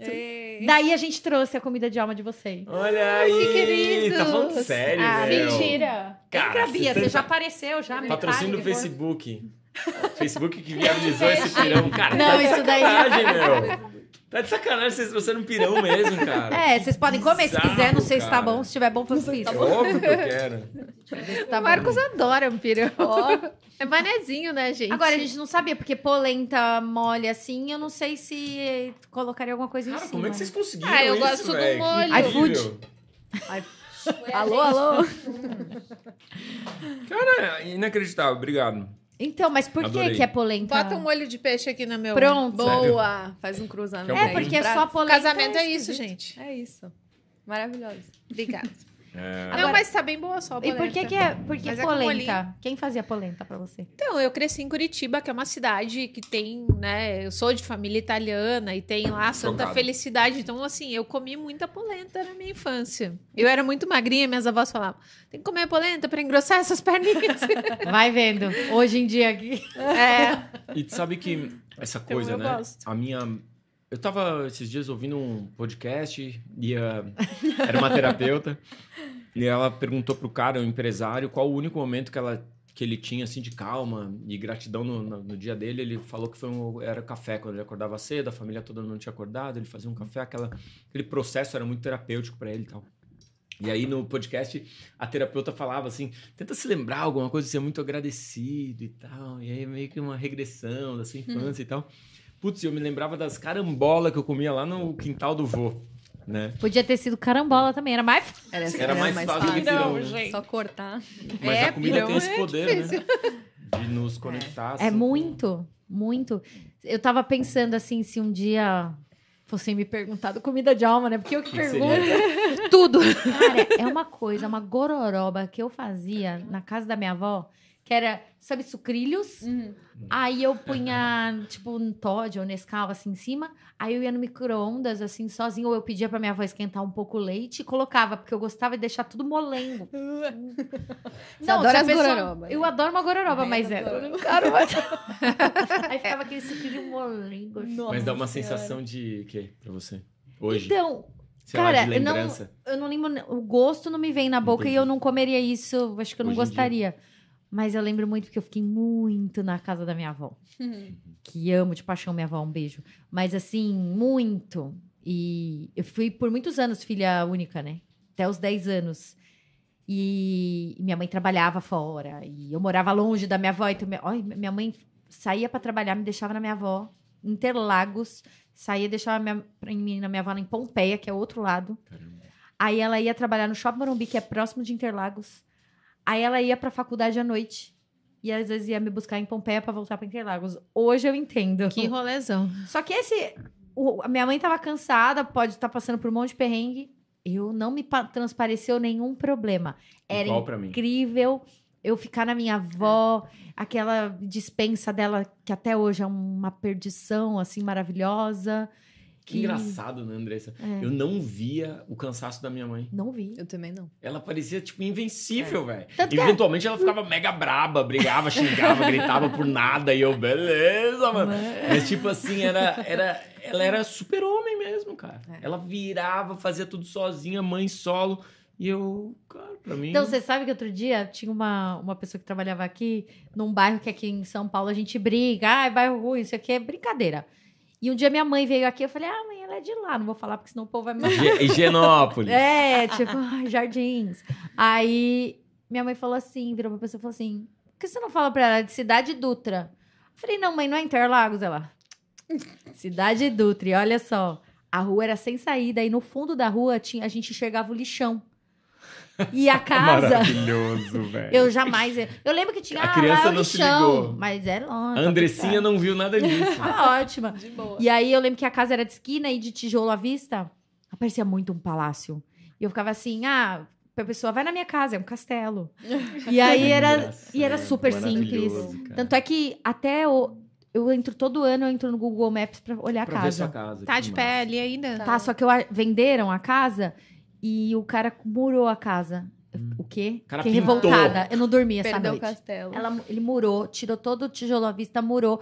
Eu mandava o print na minha família. Esse cara não, é desgraçado!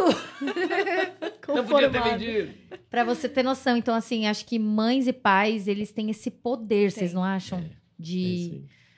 Não dá pra sentir.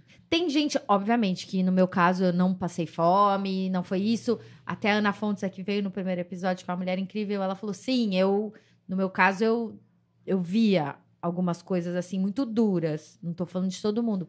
Mas mãe tem um poder de fazer passar por aquilo, né? Pai também.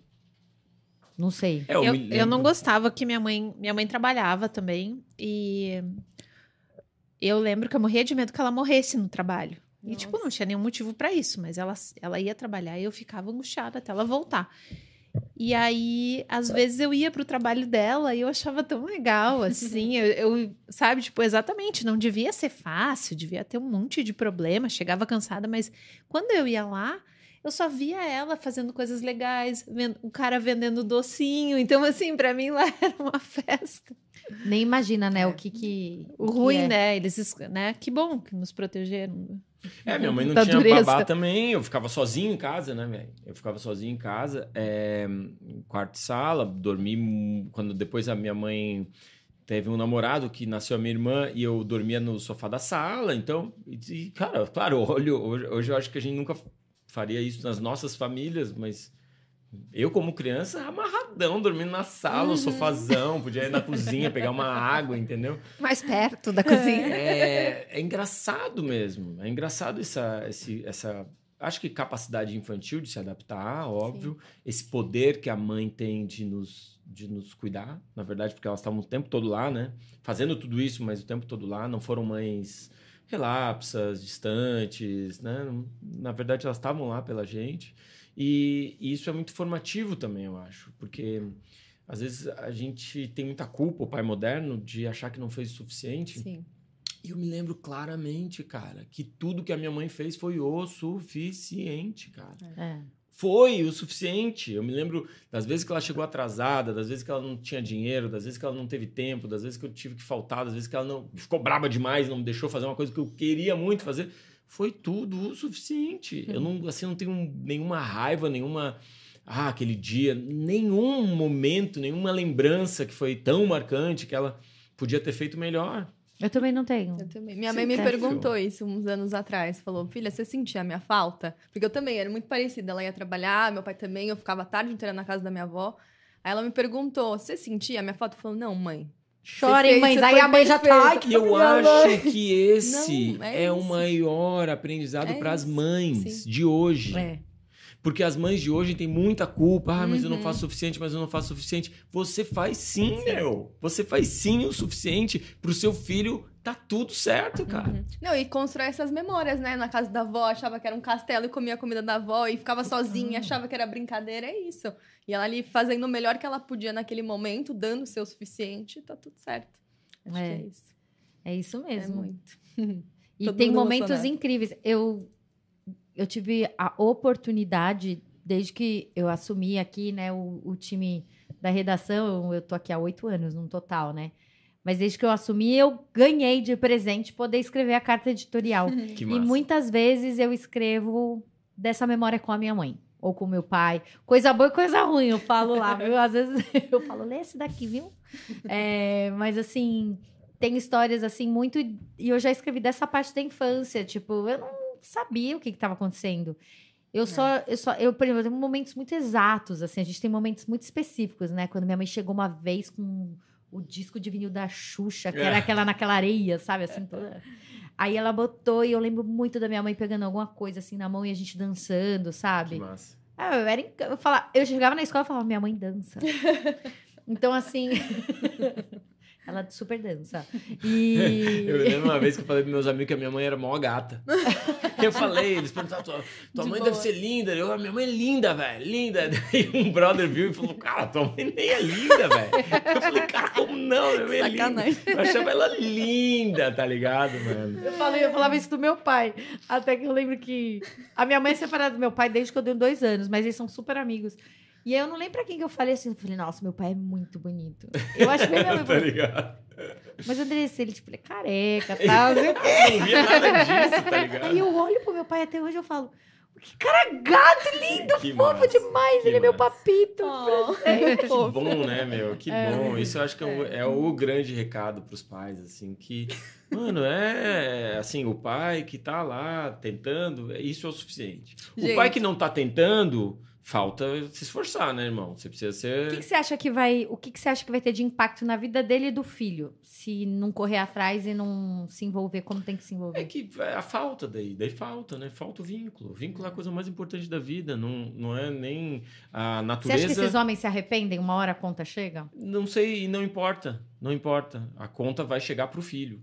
Não importa se você eh, decide participar de forma errada ou atrapalhada, ou se você decide não participar. As duas coisas vão dar uma herança para o seu filho. E essa herança é uma herança que você pode escolher. Se você participar e, e se esforçar para ser um bom pai, vai ser uma herança muito positiva, que vai passar para o seu avô, para os seus netos, para todo mundo, para o seu momento daqui a 100, 200 anos você vai estar morto, mas essa herança vai continuar na humanidade, tá ligado? É um legado, né? E, e ou você pode optar assim, ah, não tô pronto, então vou abandonar. E o abandono deixa uma herança, uma herança muito ruim, uma herança pior, né, do que a, do que a tentativa da participação. E isso que é o mais bonito que a gente tá falando. Então, assim, não é sobre ser pai perfeito, velho. É sobre tentar, velho. Só tenta. É só isso que eu tô pedindo, tentar. E dura uns 10 anos.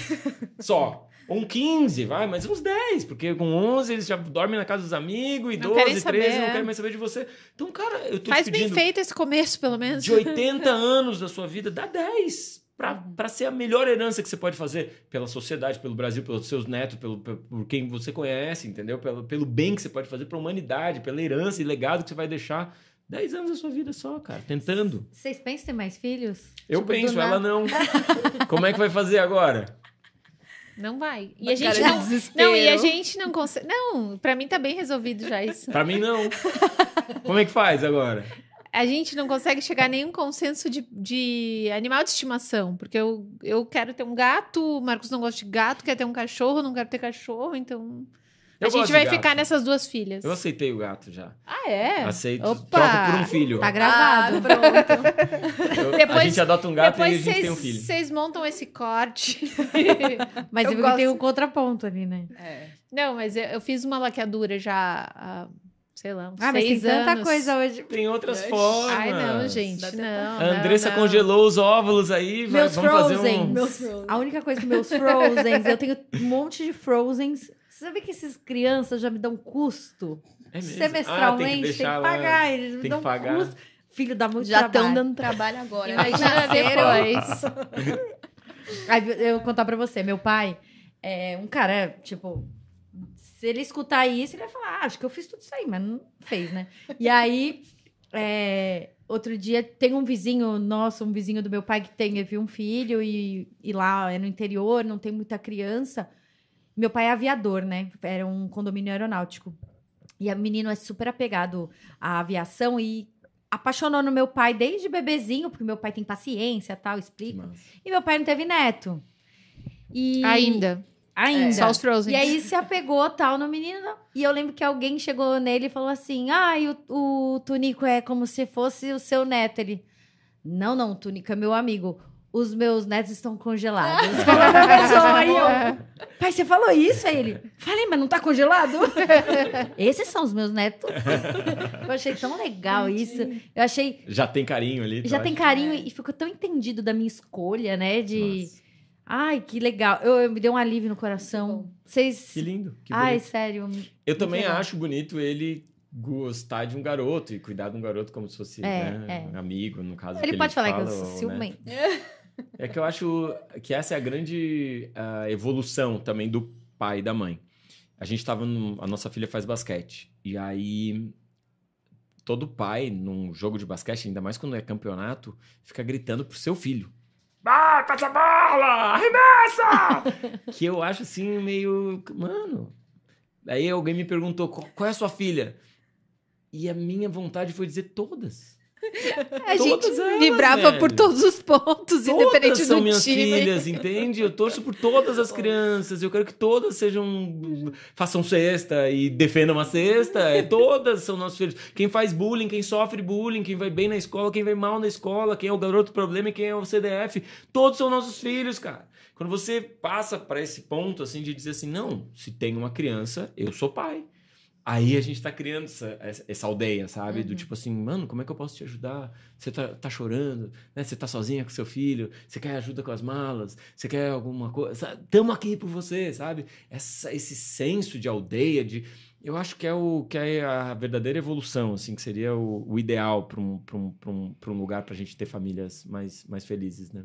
Ai, com certeza. A gente fala muito isso daqui, Uhum. que uma criança no mundo é responsabilidade de todos, né?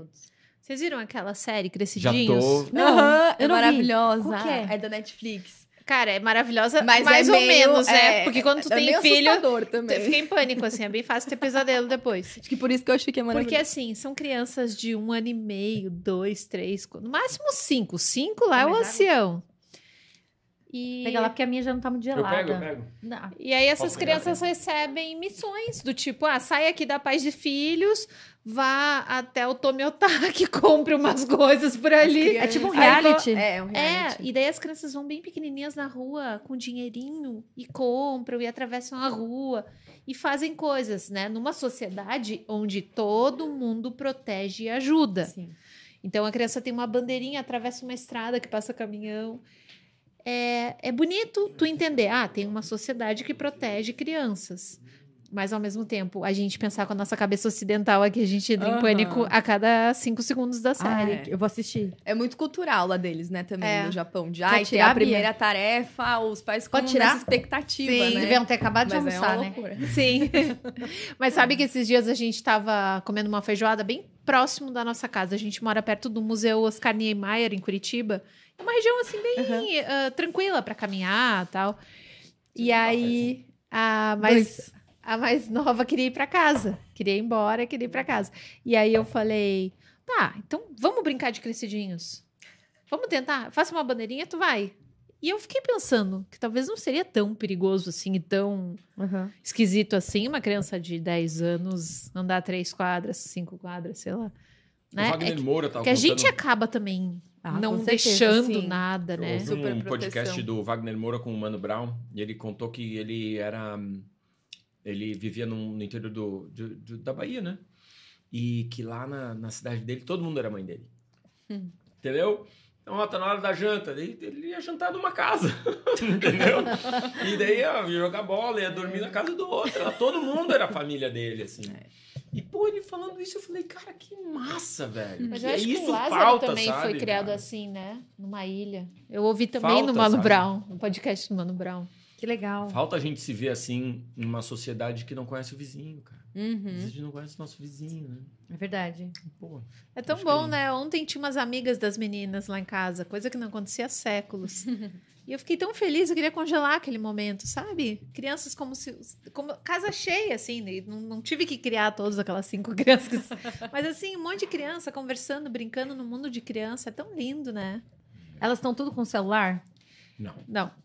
Como que tá essa questão aí? Cara, a gente é, estuda tecnologia há muito tempo, então é, a gente sabe que todo mundo que manja de tecnologia sabe que a pior coisa que pode acontecer para uma criança, do ponto de vista cognitivo, do ponto de vista de alimentação, do ponto de vista de sedentarismo, do ponto de vista de amizade, é tecnologia, né? Então, se a gente sabe disso, é que nem ter a informação de que cigarro faz mal, não vou dar cigarro para minha filha, não vou dar Sim. sorvete no almoço para minha filha, não vou dar cel- celular, rede social para minha filha. E, e elas não. Porque assim. Tá, tá dando certo, elas pedem. Como Não, vocês- aqui é de como que é? Porque- 17, tem 17, não é mais nossa filha. Sim. É do mundo. Ela é, É do ela. TikTok. Ela já virou ela. Agora, é, essa o TikTok já absorveu pro Void. Mas, cara, muito legal, porque todo aquele tempo que a gente ficou conversando e evitando e discutindo e explicando, hoje a gente colhe os frutos. Hoje ela olhou pro Instagram e disse assim, cara, não me faz bem. Todo mundo tem a mesma cara, o mesmo filtro, o mesmo jeitinho, todo mundo finge que é bonito e eu sei que não é. Não eh, deletou o Instagram. Então ela já tem essa capacidade de nunca falar com estranhos assim, por DM. Ela tem. É como se ela tivesse sido letrada no mundo das redes sociais. A de 17. Tenho muito orgulho da Anitta, muito orgulho. A de 10, mano, hum, nem tem, não usa. É, é livro e brincadeira ao ar livre e amigo, entende? Então. É, É, tem na- como, na sabe como eu pandemia sei que ela jogou, como? né? Porque eu, eu não tinha celular. Ah, Ah, na minha na nossa infância não tinha celular. Não mesmo. Os pais de hoje em dia dizem, mas não tem como. Eu digo, como não tem como? Isso era um negócio totalmente novo. Em 2007 inventaram esse negócio. Então, tem super como. E a minha filha é super. É muito melhor sem essas paradas. E, e as amigas também. A gente tem um grupo de amiguinhas que é descolada mais de tecnologia. Então, Ai, que até legal, agora tá bom. funcionando. É, claro que, gente, também vamos falar assim, né? Porque senão parece que a gente tá. Parece até mentira isso, mas não é mentira. O que que acontece? É, dá muito trabalho não dar a tela para a criança. Porque se você não dá a tela, você tem que conversar, entreter, fazer as coisas juntos. É muito mais prático. Se antes a gente já chamava televisão de babá eletrônica, que falar das telas que são interativas e viciantes hoje em dia. Então, você pode ter um filho e fingir que você nem, ter fi nem tem filho, deixando a criança ali colada na tela o dia todo e viver a sua vida como se não tivesse filho. Então, assim, dá mais trabalho você não. E a gente teve que tirar a tela, porque na pandemia a Ai, como aula é era pela tela, a vida, É. a brincadeira era pela tela. Então, esse desmame pós-pandêmico que foi difícil, foi aquela coisa de vamos pra praia, vamos brincar, vamos jogar. Não, quero jogar. Não, você não vai jogar. Vamos pra praia. Não, não quero, não gosto de natureza. Então a gente, né, teve que fazer esse caminho inverso Uhum. E a gente ainda tá, a batalha não tá ganha, porque as- é, é viciante jogar com os amigos. Então, assim, tem uma regra lá em casa: não pode jogar durante a semana. Mas Cara, se, se a gente soltar, é óbvio É que, que ela eu vai querer estudo jogar. muito isso, sacou, meu? Eu estudo muito isso. E a minha busca, eu sou muito assim, meu, como é que faz? Tá ligado? Me explica como é que faz. E eu vou estudar até eu entender como faz. Hoje em dia, eu acho que já tem uma técnica. Entendeu? Tem uma técnica. Ah, como é que faz? Meu, você pega um papel e uma caneta, aí você faz um risco no meio, e tudo aquilo que você pode dar à vontade pro seu filho, isso é amor. E tudo que você não pode dar à vontade, você tem que botar limite, não é amor. Aí você já não confunde mais. Porque tem muito pai que acha que dar tablet é amor. Ou que dar YouTube é amor. Ah, deixa, ah, deixa, ele quer tomar sorvete antes do almoço, deixa. Você pode dar sorvete infinito pro seu filho antes do almoço? Não. Então não é amor, ó. Não confunde. Que tá misturado, seus sentimentos estão misturados aqui, ó. O que, que é amor? Atenção, afeto, carinho, brincadeira, leitura, cultura, música, tudo isso você pode dar infinito, não faz mal, velho. Se tiver Ensinar música, coisas. 24 horas na sua casa. É, é educação, assim, né? Tipo, conhecimento. Infinito. Isso é amor. Beleza, já sei então o que é amor. Isso eu posso dar infinito. Aí você começa então a criar vínculo, né? Através do amor, não do tablet, não do videogame, não do, do, do, da- do açúcar, da, do cigarro, tudo aquilo que você tem que evitar ou controlar. Amizades, tem que ficar de olho nas amizades, né? Então, tem aqui amor, afeto, todo outro lado. Beleza, foquei nisso. Vai criando vínculo. Quanto mais tem isso, mais vínculo. Mais ele se sente bem, mais ele se sente Porque a vida vai oferecer aquele outro Vai lado também. o outro. Só Tá que se ele tem é dizer vínculo- não. Uhum. Claro, é controlar isso aqui e dar abundante isso aqui. o vínculo vai dando confiança nessa, nessa criança. Depois que ela tem confiança, o que, que você faz? Expectativa, daquele empurrãozinho. Agora vai. Crescidinhos. Acho que você consegue. Vai, filho, vai, vai. Ai, pai, não consigo. Fica relax, tem segurança aqui, pô, a gente tem vínculo. Ah, beleza, beleza. Então acho que eu consigo. Então vai. Aí consegue. Aí é autonomia. Aí vai autonomia, autonomia, autonomia, autonomia, autonomia. E foi embora, entendeu? Esse é, essa mais ou menos que é a, meio que a matemática. E como é que uma criança vai vencer o vício nas tecnologias? Três, três jeitos. Primeiro, exemplo dos pais. Primeiro, qualquer comportamento que você queira passar para seu filho vai ser primeiro exemplo dos pais. Qualquer comportamento.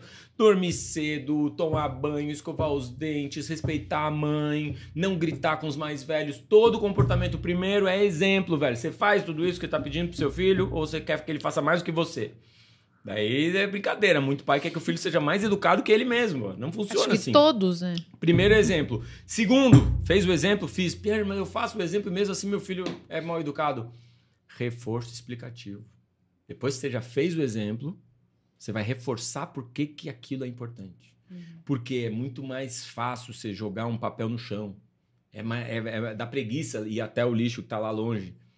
Mas aí você leva lá, aí seu filho não notou que você foi lá no lixo. Aí você diz, filho, percebeu que eu tô deixando lá no lixo? Porque dá mais esforço, mas pô, imagina, só que tudo sujo, ia ser horrível pra gente, pra nossa família, pras pessoas. Reforço explicativo. Tudo que você dá exemplo, você reforça depois falando. Dá o exemplo, reforça depois falando. E aí o terceiro, quando passa dos quatro anos, já dá pra começar os combinados. E os combinados é um negócio maravilhoso. Porque daí você, junto com seu filho, combina coisas e ele se sente parte daquele acordo. Então, até às oito tem que tomar banho, né, pai? A gente combinou. É. E ele se sente grande, adulto fazendo aquilo. Então, toma banho antes de, antes de dormir, escovar os dentes, né, pai? É, escova os dentes. Tudo aquilo que você queria que ele fizesse. Ele viu o exemplo, ele ouviu o reforço explicativo e ele fez o combinado com você. Ele se sente grandão, cara. E aí, o combinado de tecnologia lá em casa é esse, ó, Aurora. Segunda, sexta não tem tecnologia. Sábado você pode jogar. Desde que a gente tenha, né, as nossas, nossos acordos. Já fez a tarefa, já tomou banho, blá, blá, blá. Dá trabalho. Na minha época não tinha tecnologia, mas a minha mãe ela tinha uma tecnologia ótima. Ela molhava a minha chupeta na Coca-Cola. pra Ficar quieta. Ela fazia isso com o maior orgulho. Ela tem. Cara, mas você vê que coisa inofensiva, né, meu? Olha só, cara. Imagina que agora a gente molha no vinho pras crianças, porque é muito mais viciante, muito mais destrutivo, né, cara? Não, e é engraçado que minha mãe ela é muito tranquilaça, né? De boa. Foi ótimo que eu fiz. Tudo foi ótimo, viu? Tá, tá vivo, tá ótimo. e aí. Que massa. Ela fala- eu sempre brinco Se com uma criou. histó- Eu sempre brinco com uma história que eu comecei a trabalhar na Pais e Filhos. E aí comecei. com- Eu era produtora de moda, né? Eu comecei com, com os editoriais de moda. Aí eu lembro quando eu fui é, promovida editora da revista, falei, caraca, tem muitos assuntos aqui. Pô, deixa eu ver qual é que é. Eu lembro quando caiu no meu colo uma pauta de culpa. Falei, culpa do quê, gente? Que, é isso? Aí comecei a entrevistar, e a ouvir, a ouvir, pegar vídeo, escutar tal. Falei, nossa, que horror! Não acredito que a mulherada sente isso. Meu, fui pra casa, eu ainda morava com a minha mãe.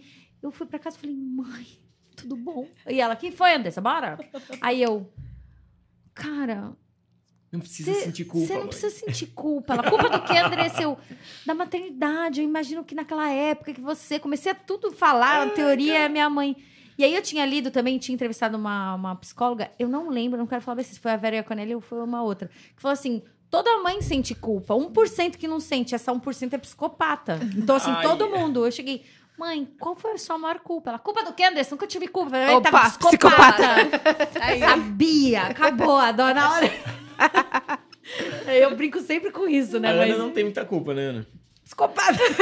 Eu não tinha. Até a Anitta entrar na adolescência. Você jura? Sim. Porque a Hoje Ana em sempre dia eu foi tenho. bem descolada, bem de boa. Não, eu- tipo, é. ah, meu, é assim que deu, eu fiz, beleza. Faço o que dá. Faz isso que deu, né? Que bom. É. E aí, de repente, você se desorientou. É, É que de daí repente. veio pandemia, daí veio a melancolia da É, adolescência. aí eu começo a pensar, puxa, mas eu podia ter sido mais legal nisso. eu po- Mas assim, eu, eu acho que pra média eu tô mais pra psicopata mesmo. Igual a minha mãe. Mas posso falar? Tá ótimo, que eu amo psicopata da minha mãe. Que bom. E eu acho que, em eu geral, a acho gente... que um exemplo, né, de leveza também para as crianças, porque quando tu tem muita culpa, tu trabalha inteiro, o tempo inteiro com culpa, tu fica muito inseguro, tu não consegue tomar decisão nenhuma nunca, né? Horrível. É a Adriana Drula que falou uma coisa muito bonita. Ela estuda compa- autocompaixão, né? E ela fala, ela, sim, ela falou uma coisa tão bonita que através dessa hum, vulnerabilidade, dessa dessa falha, dessa tranquilidade no erro do dia a dia, erro, vai, chamei de erro, mas essa tranquilidade do, do, do levar a vida como dá para levar, você também está ensinando para a criança que faz parte da vida é, não conseguir ser perfeito. É.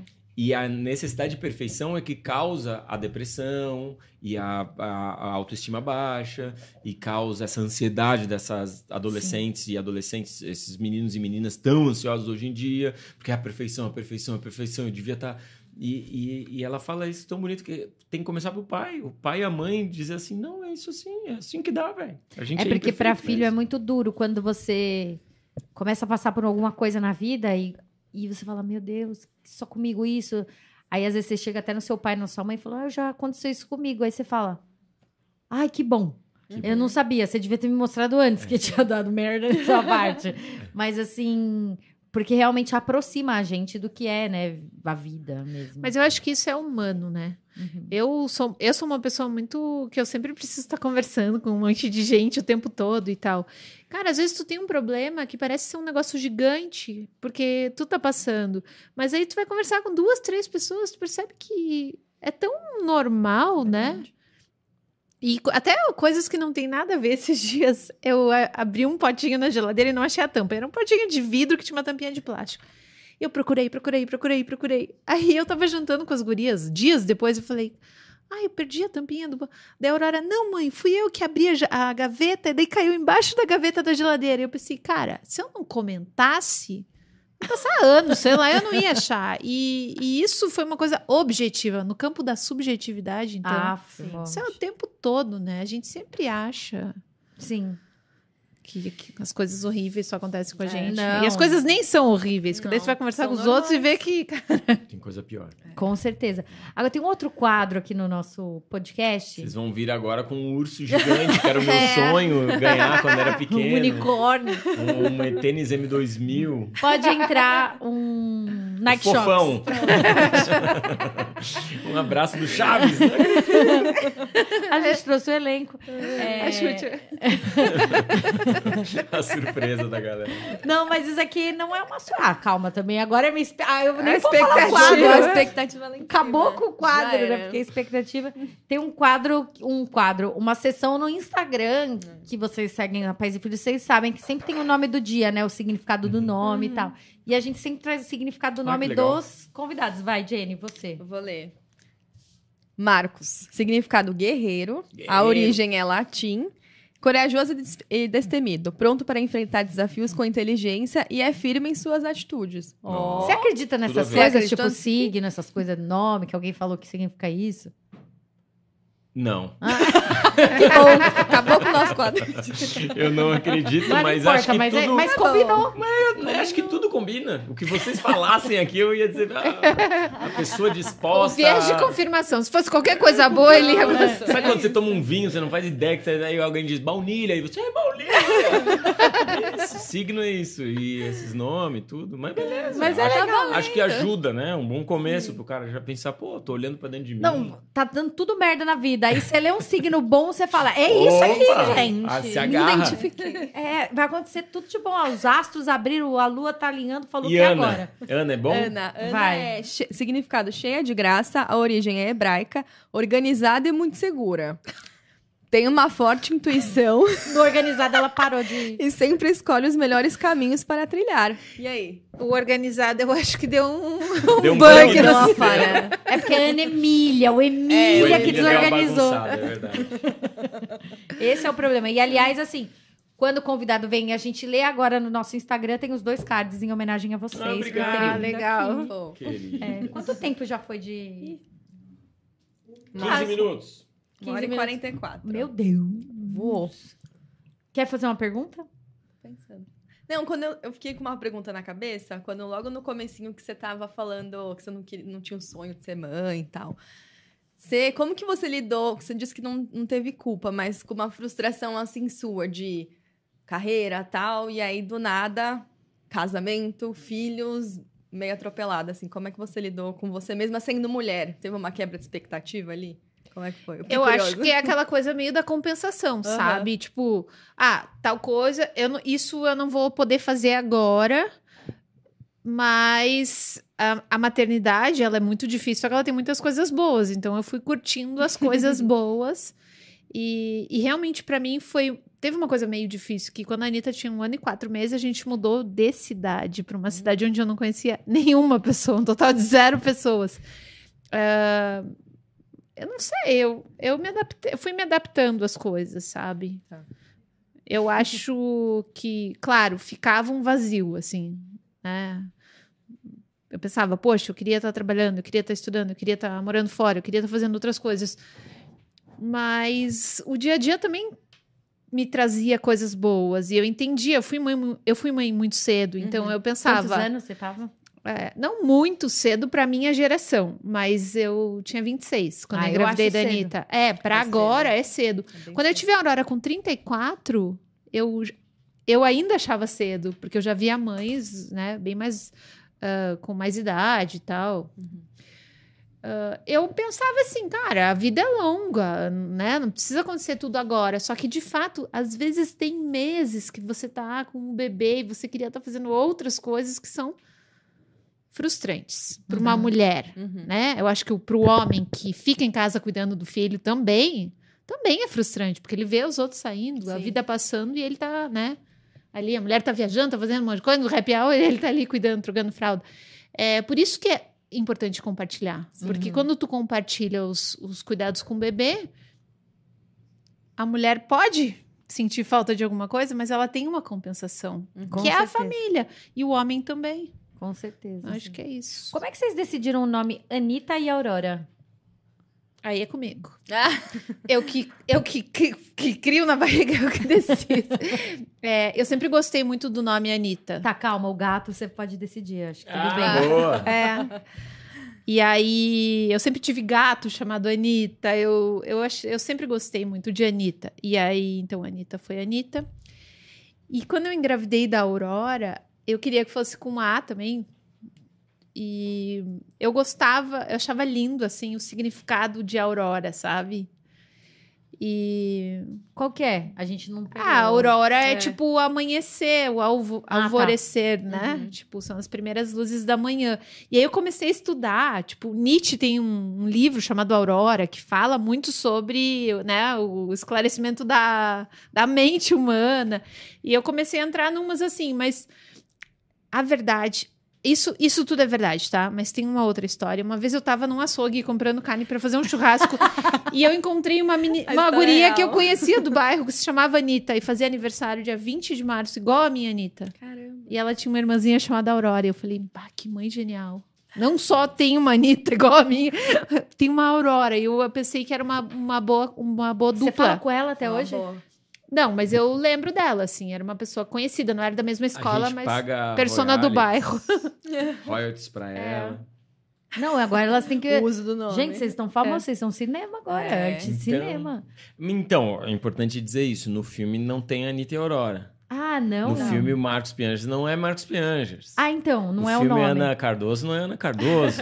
São outros nomes. Só que eu já vou com a cabeça É. totalmente. É. É outra, outros nomes. É, é, uma- é inspirado na obra de Marcos Piangers. É outra o história. Tom e a Elisa. Elisa e o Tom. Entendeu? E a filha é a Malu. E é Hum. isso é o máximo que a gente pode dizer por hoje. Sem spoilers. Ih, amanhã eu vou contar tudo pra vocês. Boa, boa.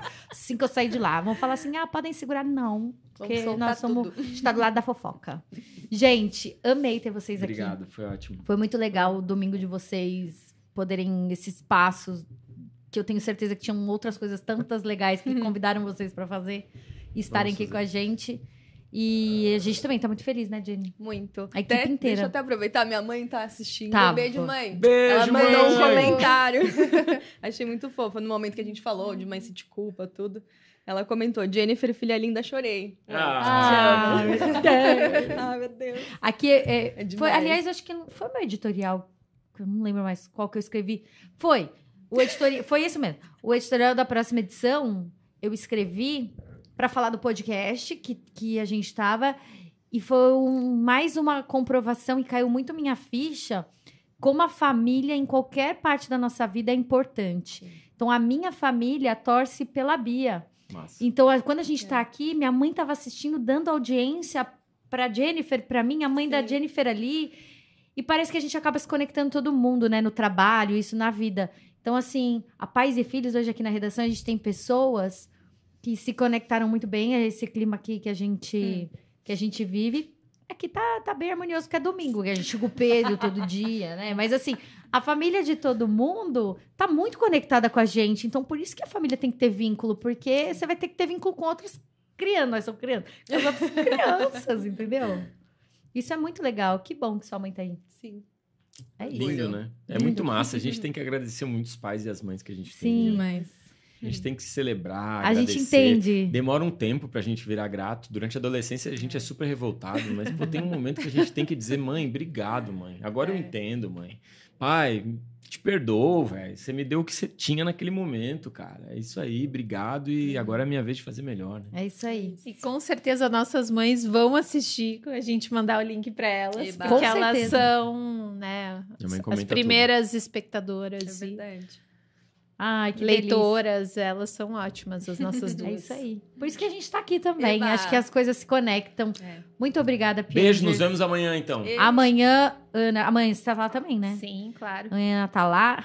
Lázaro e Paola também. Um grande beijo. Eu sei que vocês estão Se assistindo. não tiver, tu fala com a Paola. É isso aí, Jenny. Obrigada. Foi o máximo. Obrigada a toda a equipe aqui. Cecília, Fabi, Carol, a Yúlia que tá em casa. Aqui, mas não tô vendo mais. Mas todo mundo, Pedro. Vou te elogiar, viu, Pedro? Não fez nenhuma cagada hoje, tá tudo certo. Calma que ainda não terminou. E a Bia, muito obrigada. E é isso, agradeço a todo mundo que tá assistindo. Compartilha esse link nos grupos da família. Tem coisa muito mais legal pra compartilhar do que esses vídeos horrorosos que você manda. Manda esse link aqui que é muito mais legal. Fake news. Então, assim, por favor, é isso. A gente vai ficar aqui. Essa semana tem outro podcast, o quinto episódio com a Boca Rosa, que vai estar aqui também para falar. É legal que vai trazer muito essa questão do empreendedorismo. Espero que vocês tenham curtido. Um beijo, gente. Bora aproveitar aqui o dia. Beijão. Domingo. Beijo, gente. Tchau. Tchau.